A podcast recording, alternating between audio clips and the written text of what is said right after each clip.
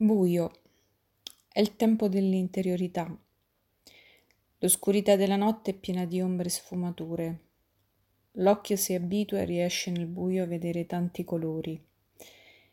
Il blu del mare, il blu del cielo, il blu notte della città, i grigi degli interni delle case.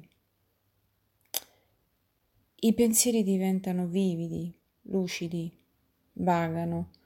Diventano immaginazione, fantasia e poi sogno. Il buio è spazio dell'intimità nei momenti di amore, di cura, di riposo.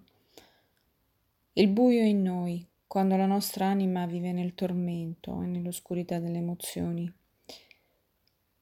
Il buio è fuori, è nel mondo, quando il genere umano perde la sua umanità.